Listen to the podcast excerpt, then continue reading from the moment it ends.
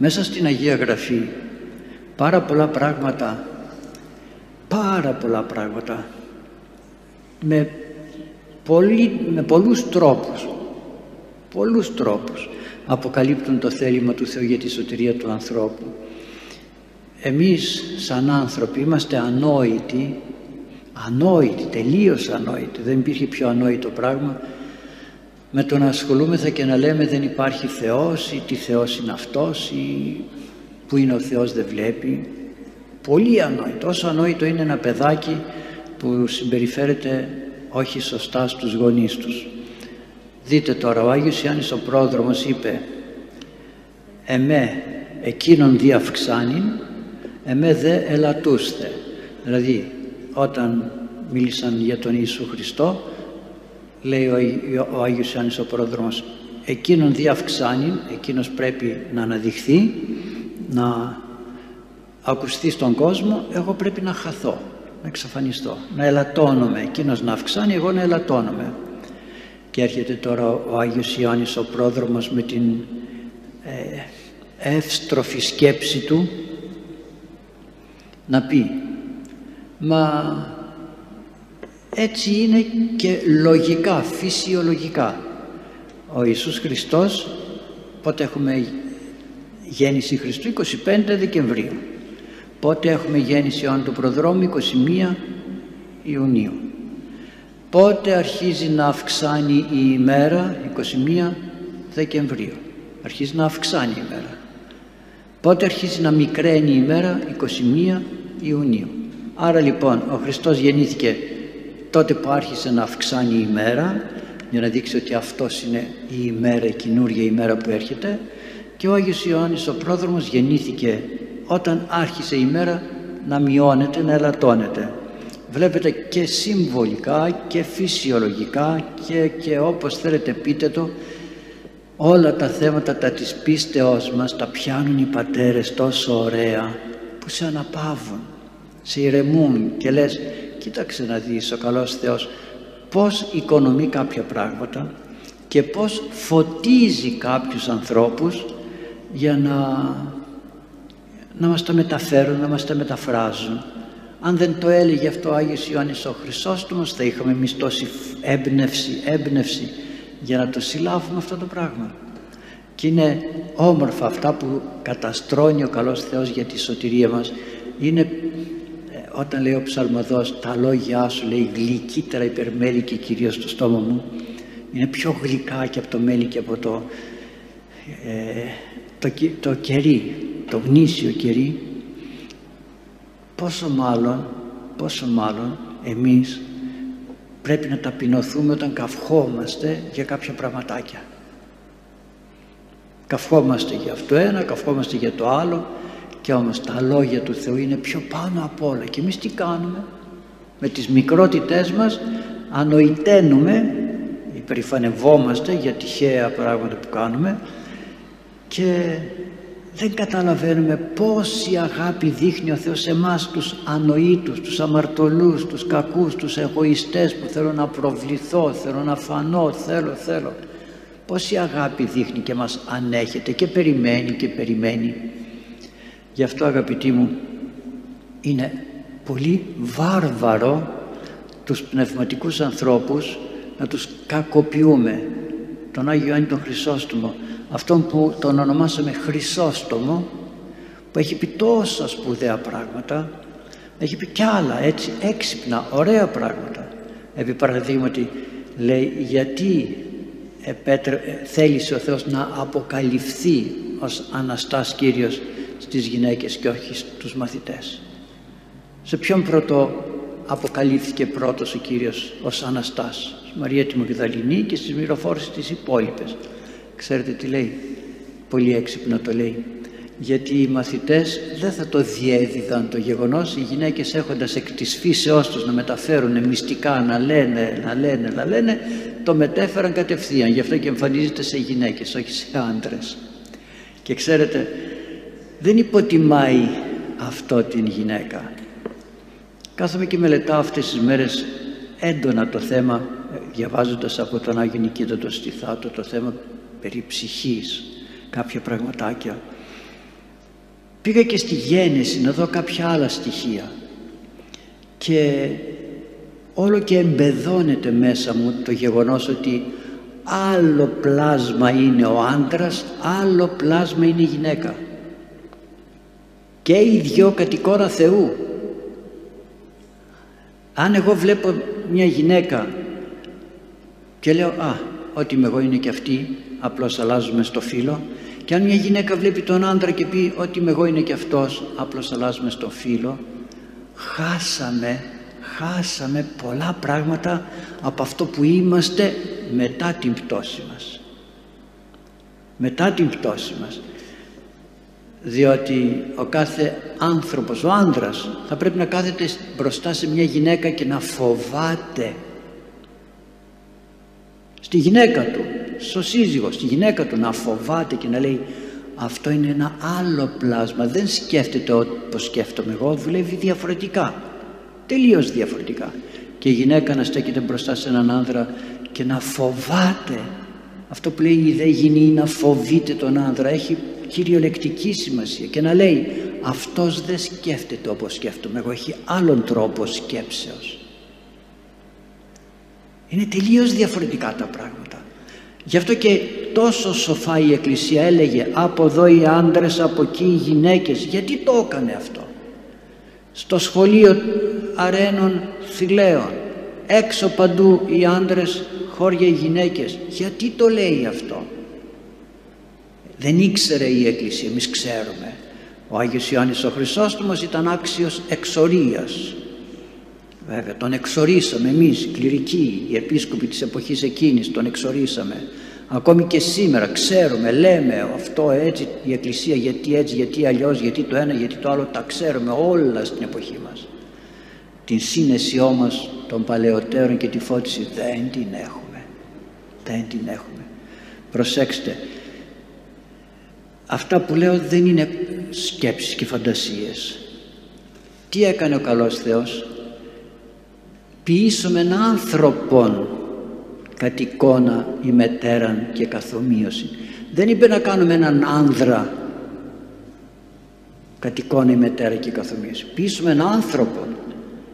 Άνθρωπος είναι και ο άνδρας, άνθρωπος είναι και η γυναίκα. Άρα και οι δύο είναι κατ' εικόνα Θεού. Στην Αγία Γραφή μάλιστα στη Γέννηση έχει ένα πρώτο κεφάλαιο που έχει μια περίληψη των γεγονότων και μετά αρχίζει και τα λέει αναλυτικά δεν είναι απλώς αναλυτικά. Η Αγία Γραφή στο πρώτο κεφάλαιο στην δημιουργία του ανθρώπου εκφράζει το πρώτο βασικό θέλημα του Θεού. Το πρώτο, ποιήσουμε έναν άνθρωπο. Μετά όμως βλέποντας την πτώση των ανθρώπων ότι θα έπεφταν κάνει στο δεύτερο κεφάλι λέω ανάλυση και λέει τι λέει; Πήρε χώμα από τη γη έπλασε τον Αδάμ άνδρα Αδάμ.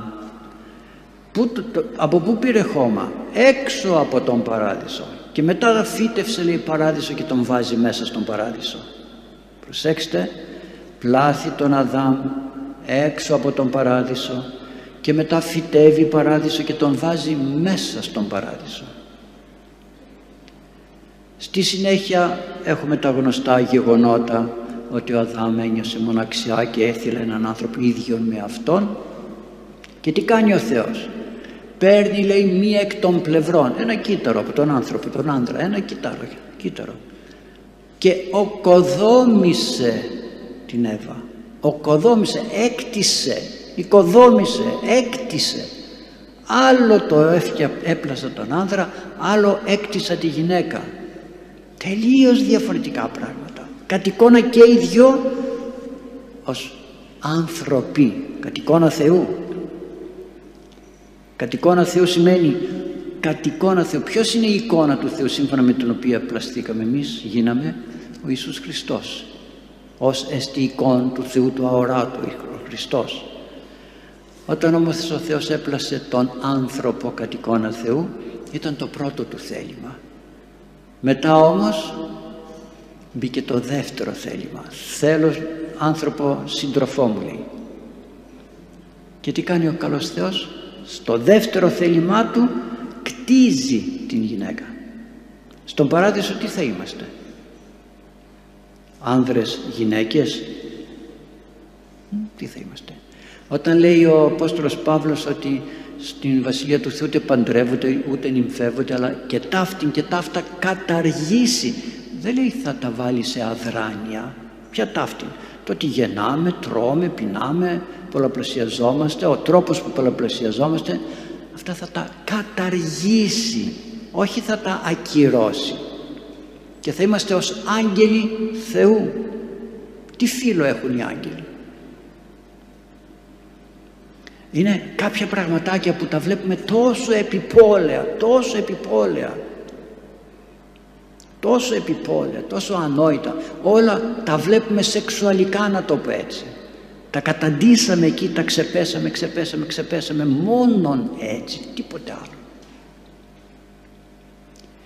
Γιατί λέει ο Άγιος Νικήτας ο Στιθάτος ότι όταν ο Θεός έπλασε τον άνθρωπο το σώμα δεν είχε άλλες επιθυμίες.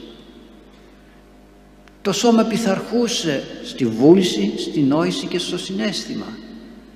Ήθελε ο Αδάμ να κάνει κάτι, πειθαρχούσε και το σώμα σκεφτόταν κάτι υπάκουε το σώμα δεν έκανε κάτι άλλο σιγά σιγά σιγά σιγά όμως άρχισε να μπαίνει η, η απουσία της αγάπης που ήταν η πιο μεγάλη αρετή που μας έδωσε ο καλός Θεός στο κατοικώνα που ανήκε απουσία της αγάπης και άρχισε το σώμα να επαναστατεί ναι, επαναστατή. Δεν αναπαύονταν τα μάτια με αυτό που έβλεπαν, τα αυτιά με αυτό που άκουγαν. Τα μάτια έβλεπαν τον Ιησού Χριστό κάθε μέρα, τα αυτιά άκουγαν τον, Ιησού, τον Θεολόγο κάθε μέρα.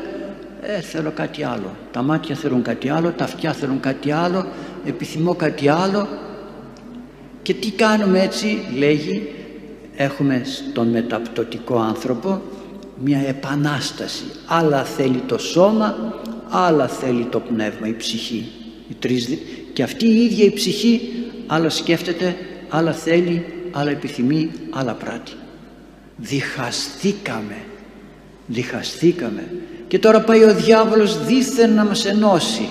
Όλοι μαζί, ένα πράγμα, όλοι μαζί και φτάσαμε στις διαστροφές και δεν ξέρουμε τι κάνουμε τελικά. Πού είμαστε, ως τι είμαστε, άνθρωποι είμαστε, ζώα είμαστε, αριθμοί είμαστε, πειραματόζωα είμαστε, τι είμαστε, εμπόριο είμαστε, δεν ξέρουμε. Χάσαμε τον μπουσουλά μας. Δεν ξέρουμε και πώς, δεν ξέρουμε και πώς να μεγαλώσουμε τα παιδιά μας από, από τη στιγμή που δεν ξέρουμε τι είμαι τελικά εγώ. Τι είμαι, ξέρω Είμαι πνεύμα αντιλογίας, είμαι πνεύμα που τα ξέρει όλα και κρίνει τους πάντες και τα πάντα. Είμαι πνεύμα που θέλει να γίνεται το δικό του. Είμαι πνεύμα, τι πνεύμα είμαι υπακουής, ταπεινώσεως, σιωπής, ησυχίας. Τα μπερδέψαμε όλα. Τα μπερδέψαμε. Γι' αυτό και λέει ο Άγιος Νικήτας ο Στιθάτος, αυτός ήταν ο άνθρωπος. Υποταγμένο το σώμα την ψυχή, στο πνεύμα. Υποταγμένο απόλυτα. Δεν υπήρχε κάτι ξεχωριστό. Μετά όμως πέσαμε από τον παράδεισο και τι έγινε; Ο άνδρας άρχισε να λειτουργεί ως άνδρας άλλο πράγμα έβαλε ο Θεός στον άνδρα. Την κυριαρχία έδωσε στον άνδρα. Αυτό έτσι το θέλησε γιατί αυτό έμεινε. Έμεινε Άλλο πράγμα έδωσε στη γυναίκα το να είναι βοηθός και να υποτάσσεται στον άντρα. Βοηθός. Τα σκορπίσαμε και αυτά, τα χαλάσαμε και αυτά. Και με το να είναι βοηθός η γυναίκα στον άντρα δεν μπορεί να είναι κυρίαρχος. Δεν μπορεί να είναι κυρίαρχος. Όταν φύγει όμως από τον Ιησού Χριστό αρχίζει και αυτή να έχει απαιτήσεις, αυτές τις απαιτήσεις που είχε στον Παράδεισο γι' αυτό και έπεσε λέει ο Απόστολος Παύλος και έγινε δεύτερη. Δεύτερη έγινε γιατί ζήτησε πρώτη να γίνει. Θέλησε να ξεπεράσει την κεφαλή να γίνει πρώτη και κατήλυσε να είναι δεύτερη. Γι' αυτό και ο καλός Θεός έδωσε άλλη λειτουργικότητα στη γυναίκα.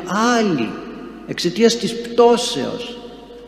Αλλιώς λειτουργεί ένας άντρας αλλιώς λειτουργεί μια γυναίκα. Τελείως αλλιώς. Μοιάζουμε μοιάζουμε αλλά οι πτώσεις μας οδήγησε σε άλλους δρόμους, σε άλλες λειτουργίες. Η γυναίκα έχει από τον Θεό το χάρισμα να, να, πώς, να υποτάσσεται, το έχει το χάρισμα να υποτάσσεται, ο άντρας έχει το, το χάρισμα να είναι κεφαλή ηγέτης. Όταν είναι ειρηνικά τα πράγματα, ειρηνικά και υπάρχει πνεύμα επιστροφής στον προπτωτικό άνθρωπο, αυτά λειτουργούν μια χαρά. Όταν όμως μπαίνει ο διάβολος μέσα μας, τότε αυτά όλα ανακατώνονται και γίνονται και μη χειρότερα. Όταν όμως έρθει το τέλος της ιστορίας, της ανθρώπινης ιστορίας, τότε στη Βασιλεία του Θεού δεν θα βλέπω τον άλλον ως άντρα ή γυναίκα. Τώρα έχω τα μάτια τα μεταπτωτικά. Δεν μπορώ να το καταλάβω. Γιατί δεν ζήσαμε τον άνθρωπο πριν την πτώση. Δεν τον ζήσαμε. Πώς να τον ζήσουμε; Τον άνθρωπο πριν την πτώση δεν μπορούμε να τον ζήσουμε. Να τον ζήσουμε. Ο Ιησούς Χριστός τι ήταν, άντρας ή γυναίκα; Θα έλεγε κανείς άντρα. Ναι, γιατί απαντώ και λέω άντρα, γιατί βλέπω τον άντρα με τις μεταπτωτικές λειτουργίες. Βλέπω και την γυναίκα με τις μεταπτωτικές λειτουργίες. Δεν μπορώ, είμαι μέσα σε ένα αυγό και δεν μπορώ να βγω έξω από το αυγό να δω τι γίνεται, αλλά συμπεραίνω με τη φαντασία μου και λέω τι λέω. Τι καταλαβαίνουμε όταν λέμε ότι στον παράδεισο δεν θα υπάρχει άντρας και γυναίκα; Τι καταλαβαίνουμε, τίποτα δεν καταλαβαίνουμε. Δηλαδή μπαίνω στη Βασιλεία του Θεού, μπαίνω στον Παράδεισο, μπαίνει και η μητέρα μου. Θα την βλέπω, έφυγε στα 90 τόσο. Θα την βλέπω έτσι, 90 χρονών. Θα την βλέπω 40, θα την βλέπω 50. Και πώς θα την γνωρίσω όταν λέει ότι θα έχουμε όλη την ηλικία του Ιησού Χριστού στα 30-33 χρόνια. Πώς θα την καταλάβω. Και αν μοιάζει με άλλη, με ξαδέρφη μου, με θεία, αδελφή, με βλέπετε ότι δεν μπορούμε να κατανοήσουμε τι σημαίνει ότι δεν θα έχουμε αυτό που είμαστε τώρα αυτός λέει ο κόσμος αλλού καυτός ούτε ο Απόστολος Παύλος ανέβηκε και λέει στο, στον ουρανό επάνω τρίτο, πέμπτο ουρανό δεν θυμάμαι τι λέει εκεί και είδα άρρητα ρήματα, είδα πράγματα, λέει, άκουσα πράγματα που δεν μπορεί η ανθρώπινη γλώσσα να τα μεταφέρει. Και εμείς ανοήτως καθόμαστε με τα μεταπτωτικά μας νάζια, με τις μεταπτωτικές μας αμαρτίες, με τις μεταπτωτικές μας, ε, πώς το λένε, επιθυμίες και αγνοούμε τον πλούτο που υπάρχει, να το πω πάλι, έξω από το αυγό που είμαστε παγιδεμένοι. Ένα αυγό που λέγεται χρόνος χώρος. Κλεισμένοι μέσα σε αυτό το τσόφι είμαστε. Βγαίνουμε από τον χρόνο όχι. Βγαίνουμε από τον χώρο όχι. Κοιτάει η επιστήμη να βρει τα άκρα του, του σύμπαντος. Θα τα βρει; Ποτέ. Μέσα είμαστε παγιδευμένοι.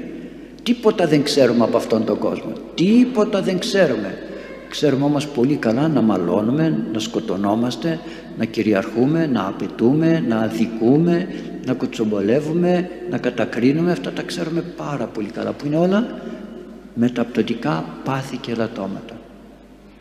Άντε τώρα να μεγαλώσεις το παιδί με σεβασμό, με ευγένεια στην εποχή μας. Στην εποχή μας. Πολλοί είμαστε έτοιμοι να αισθανθούμε ότι εγώ είμαι ο καλύτερος γονέας και το παιδί μου είναι το καλύτερο παιδί στον κόσμο. Το μαθαίνουμε να συμπεριφέρεται ευγενικά; Όχι βέβαια. Όταν μέσα στο σπίτι οι γονείς καυγαδίζουν τότε ο πατέρας πάει και λέει εγώ σε αγαπώ πιο πολύ από τη μαμά. Η μαμά δεν σε αγαπάει η μαμά πάει και λέει στο παιδί εγώ σε αγαπώ πιο πολύ μπαμπά, από τον μπαμπά. Ο μπαμπάς σε μαλώνει και αρχίζουμε έναν ανταγωνισμό. Εγώ σου δίνω δύο δραχμές. Ο μπαμπάς σου δίνει μία. Είδες εγώ σε αγαπάω περισσότερο. Εγώ σε αφήνω να βγεις στη γειτονιά. Ο μπαμπάς δεν σε άφησε να βγει στη γειτονιά και αντίστροφα. Εγώ έτσι, εγώ αλλιώς, εγώ σου πήρα καλό κινητό, εκείνη δεν σου πήρε καλό κινητό, εγώ σε αφήνω να βλέπεις ό,τι βλέπεις εδώ και εκεί, αυτή ή αυτός, έτσι, δεν σε αφήνουν. Εγώ κινούμαι σαν άντρας ή σαν γυναίκα χωρίς ευγένεια. Ευγένεια είναι και το πώς ντύνομαι, το πώς κάθομαι, πώς συμπεριφέρομαι, πώς μιλάω, πώς χαμογελάω, πώς κοιτάω, πώς, πώς χιλιαδιό. Και μετά περιμένω από το παιδί μου να μου δείξει ευγένεια που αφού δεν, την, δεν το τροφοδότησα με ευγένεια λέει ο Άγιος Παΐσιος πρέπει τα παιδιά να σέβονται τους γονείς. Φυσικά πρέπει να σέβονται τους γονείς. Αλλά αυτό δεν το απέκτησαν στην κοιλιά της μάνας. Είναι κάτι που το διδάσκουμε για να, να με σεβαστεί το παιδί να με σεβαστεί για να με σεβαστείτε εσείς εμένα να το πάρω ευρύτερα. Δεν μπορώ να πω ε ακούστε από τώρα και στο εξής θα μου σέβεστε θα μου φυλάτε το χέρι θα μου βάζετε και μετάνια και θα λέτε και ευχαριστώ και θα φεύγετε με προσοχή. Δεν είναι εντολή ο σεβασμός. Ο σεβασμός εμπνέεται εμπνέεται ο σεβασμός. Ήμουνα το έχω πει και άλλη φορά αλλά έμεινε έντονα μέσα μου στην Βιέννη μια φορά και με πήρε ένας επίσκοπος εκεί δεν ξέρω ποιος ήταν χρόνια πριν. Μου λέει πάμε να σε ξαναγήσω στην πόλη και βγήκαμε έξω περπατούσαμε εγώ με τα ράσα εκείνος με το κοστούμι γιατί έτσι πρέπει να έτσι κυκλοφορούν εκεί. Δεν μπορούν να κυκλοφορούν με ράσα έτσι. Καθιερώθηκε. Συναντούσαμε κόσμο στον δρόμο. Εγώ ήμουνα νέος. 30, 40 που θα ήμουν εκείνος θα ήταν 60, 70 άσπρα γένια εκείνος.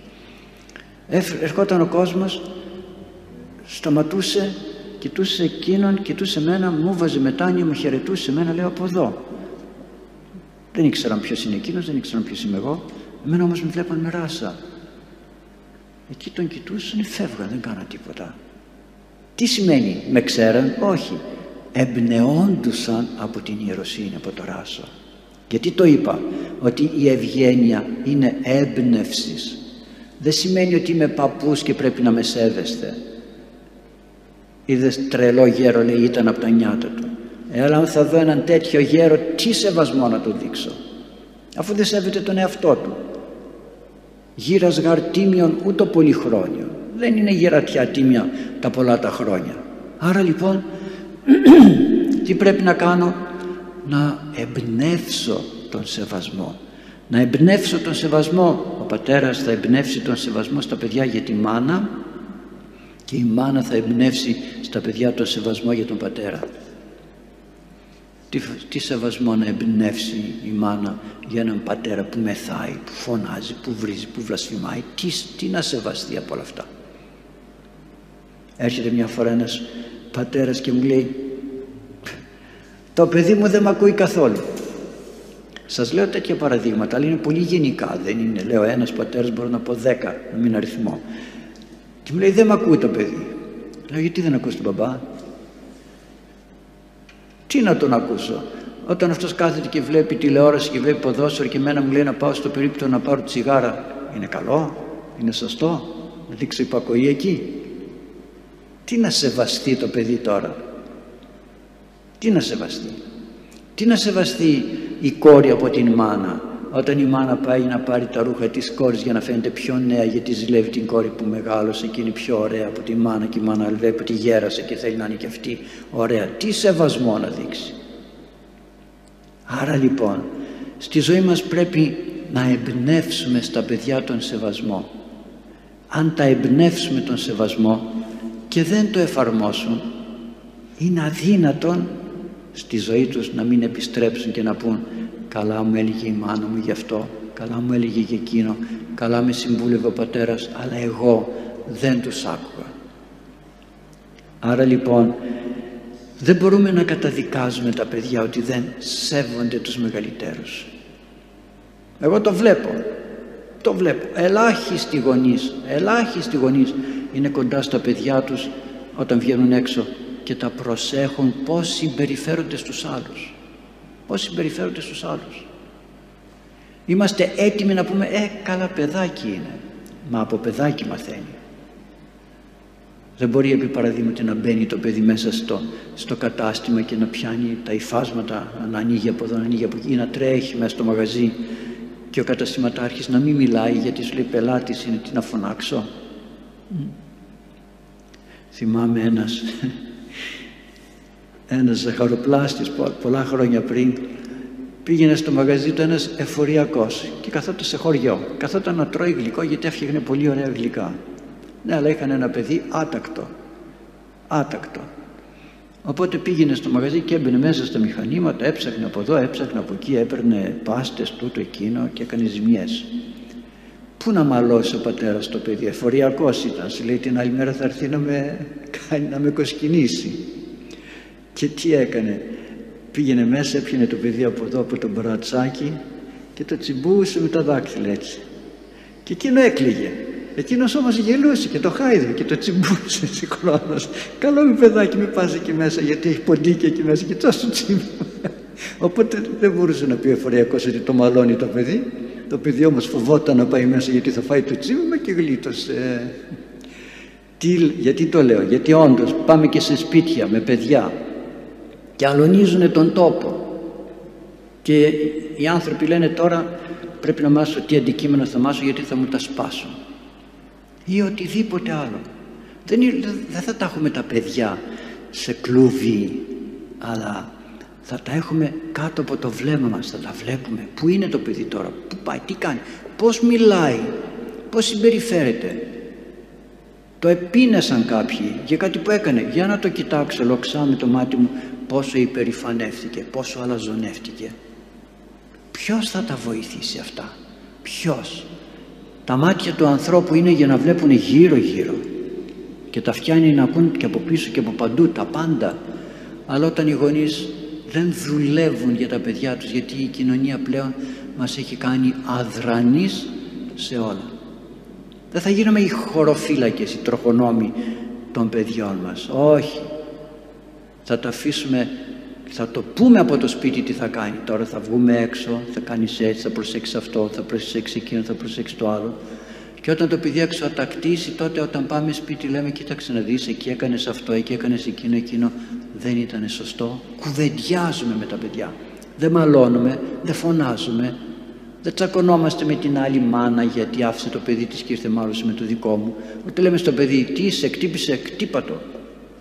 Τι ευγένεια, τι σεβασμός, πουθενά.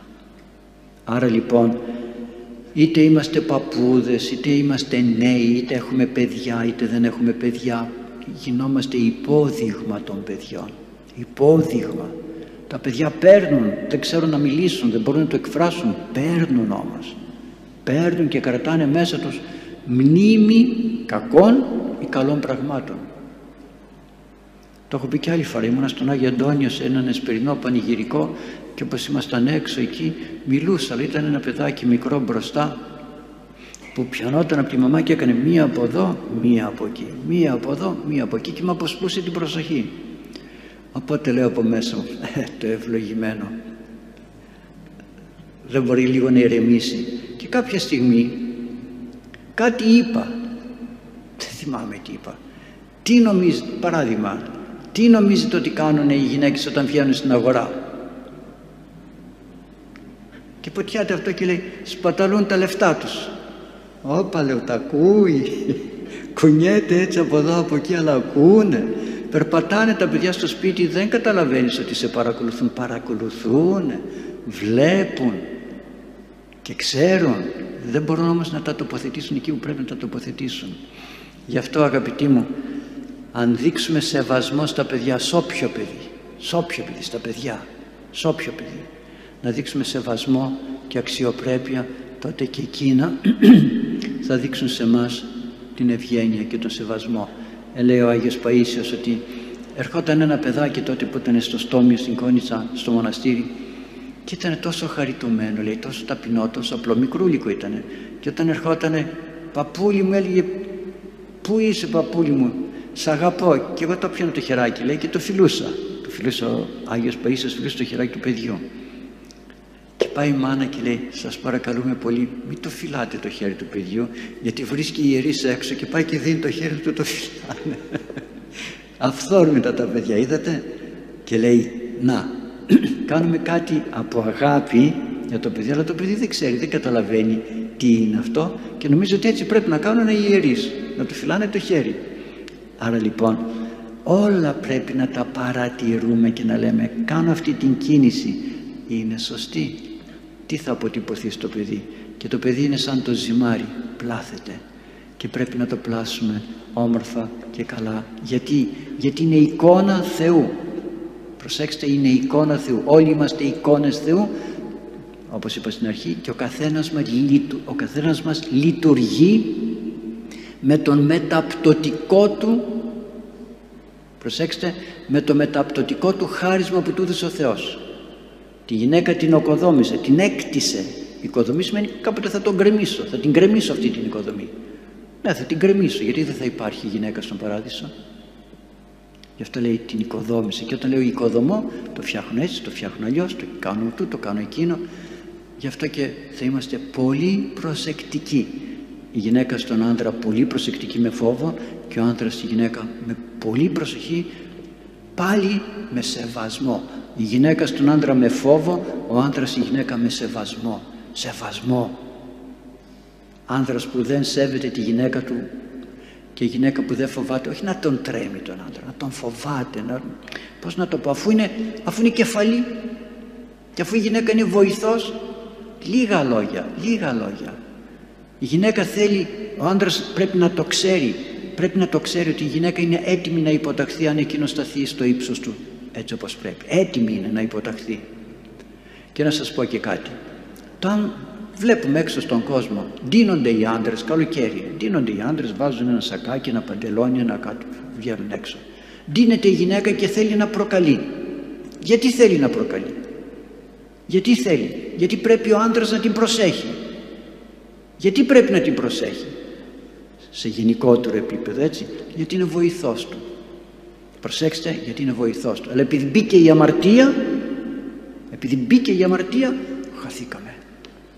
Χαθήκαμε τα χάσαμε όλα. Και τα αυγά και τα καλάθια που λέει.